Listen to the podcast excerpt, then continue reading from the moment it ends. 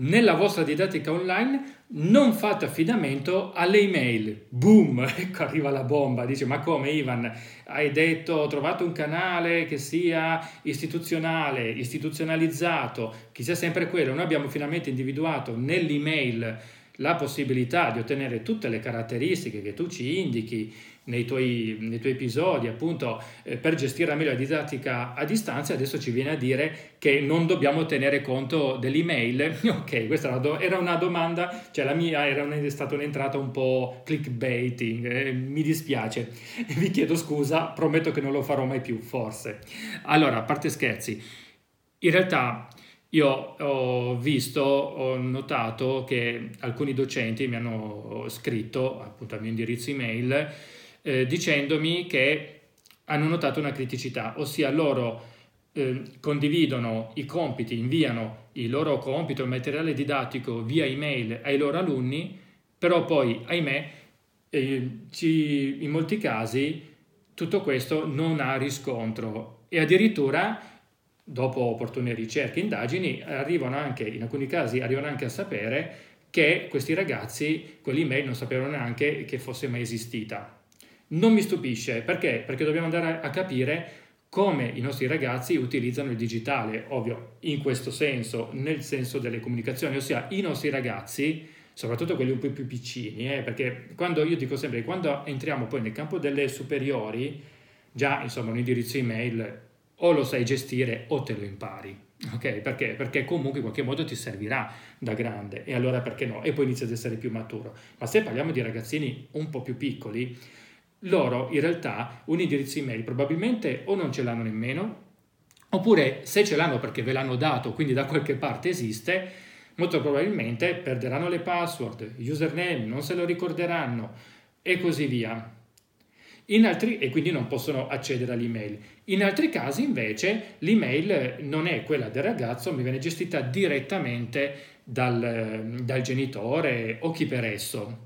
Ora, questo per arrivare a dire cosa? Che l'email può essere un ottimo strumento di comunicazione, però da questo punto di vista, visto il target particolare di cui stiamo parlando, quindi i nostri ragazzi, l'email appunto può essere un ottimo canale di comunicazione, opportunamente gestito ovviamente, ma diciamo che non è più tanto un canale così adeguato per invece inviare e trasmettere il proprio materiale.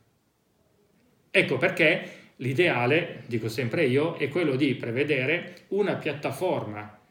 In, per, quindi il materiale voi lo mettete lì, dopodiché via email, se avete scelto l'email come canale per le comunicazioni alle famiglie, potete indicare anche semplicemente c'è un nuovo materiale nel registro elettronico, nel, in quell'area particolare del registro elettronico, sul nostro Google Classroom Edmodo dove siete, in modo che così ai ragazzi venga molto più semplice andare a reperire il materiale. Non solo, è anche più difficile che lo perdano, che lo dimentichino. Perché dicevo, può capitare quella volta che il ragazzo ne combina una con l'email, la chiude, eh, poi magari esce dall'email e non si ricorda più la password, perché i ragazzi la dimenticano spesso, i ragazzini soprattutto, quelli più piccoli, la dimenticano spesso e allora non riescono ad accedere e così via. Invece in questo modo il, il grosso, diciamo, il nucleo più importante della didattica, che è la lezione, o comunque il materiale didattico, i compiti o quello che è, non è nella loro casella di posta, ma è fuori, protetto da una piattaforma. Ovvio, questo non protegge i nostri ragazzi da sbagliare, dallo sbagliare, sicuramente, o da dimenticarsi la password per accedere alla piattaforma stessa, d'accordo, ma è meno probabile. E poi c'è anche da dire un'altra cosa, è ovvio, è vero, è sicuro che dobbiamo comunque insegnare i nostri ragazzi a responsabilizzarsi, quindi anche a dire tu se non ce l'hai l'account email te, lo, te ne apri uno, ti conservi i dati, la password, se li dimentichi però è un problema tuo, quindi bada a non dimenticarli e così via, è verissimo.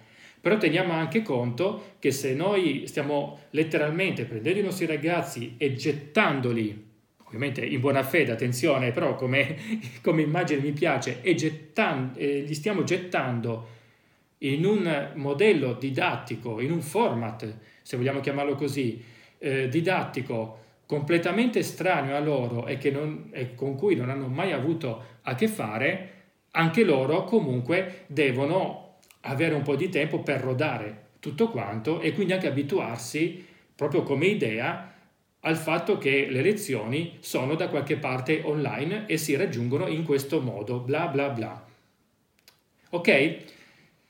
Bene, che cosa ne pensate? Scrivetemelo nei commenti. Potete, anzi, vi suggerisco, vi invito a iscrivervi pardon, al canale Dopodiché mio, nella mia descrizione trovate il mio indirizzo email eh, per farmi le domande direttamente, ad esempio di che cosa avete bisogno voi per la vostra didattica a distanza, potete inviarmi le vostre domande o le scrivete nei commenti o me le inviate via email, io poi potrò produrre altri contenuti, altri video, altri audio, altri episodi in cui vi rispondo.